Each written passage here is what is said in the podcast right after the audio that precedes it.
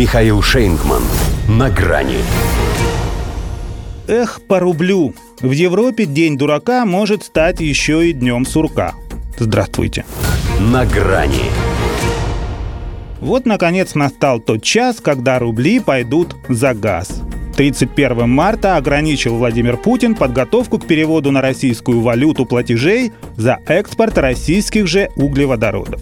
И хотя, как объяснили в Кремле, это не значит, что с 1 апреля мы перестанем принимать те самые, как оказалось, весьма условные единицы, поскольку технологически такие перемены требуют времени.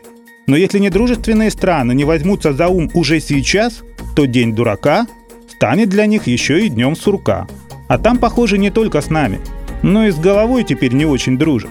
Если даже в Германии ищут не средства в их русском денежном выражении, а теплые вещи – Олаф Шольц, правда, попытался вспомнить, кто он есть по жизни и воскресил в себе завхоза, попросив у президента России пошаговую инструкцию по новым правилам оплаты в письменном виде, чтобы, как он выразился, лучше понять процедуру.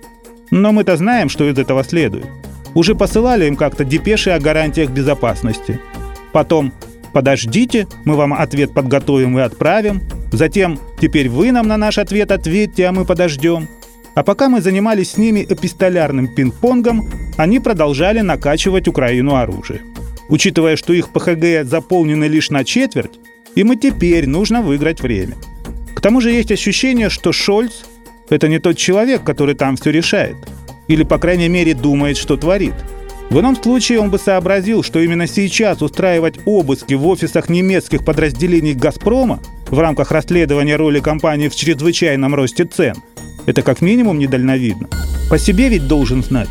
Перед парламентскими выборами в Минфине, которым он тогда заправлял, спецслужбы тоже искали на него компромат. Кажется, впрочем, что это было уже совсем в другой жизни.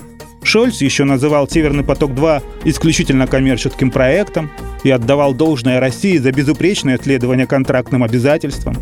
Теперь он как бы канцлер, и под угрозой остановки в ФРГ сталелитейные, химические, бумажные производства.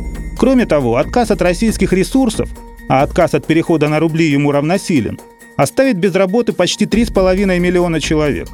Ущерб от разрушения наработанных десятилетиями промышленных цепочек даже подсчитывать боятся, полагая, что там речь и вовсе может идти о возвращении в прошлый век.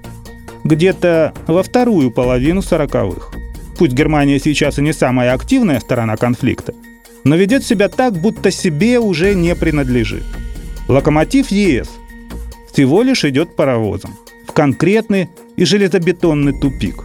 Но если там все-таки решат перейти не на рубли, а на дрова, то должны иметь в виду, что вместе с ними можно заодно срубить и тук, на котором сидят. До свидания. На грани с Михаилом Шейнгманом.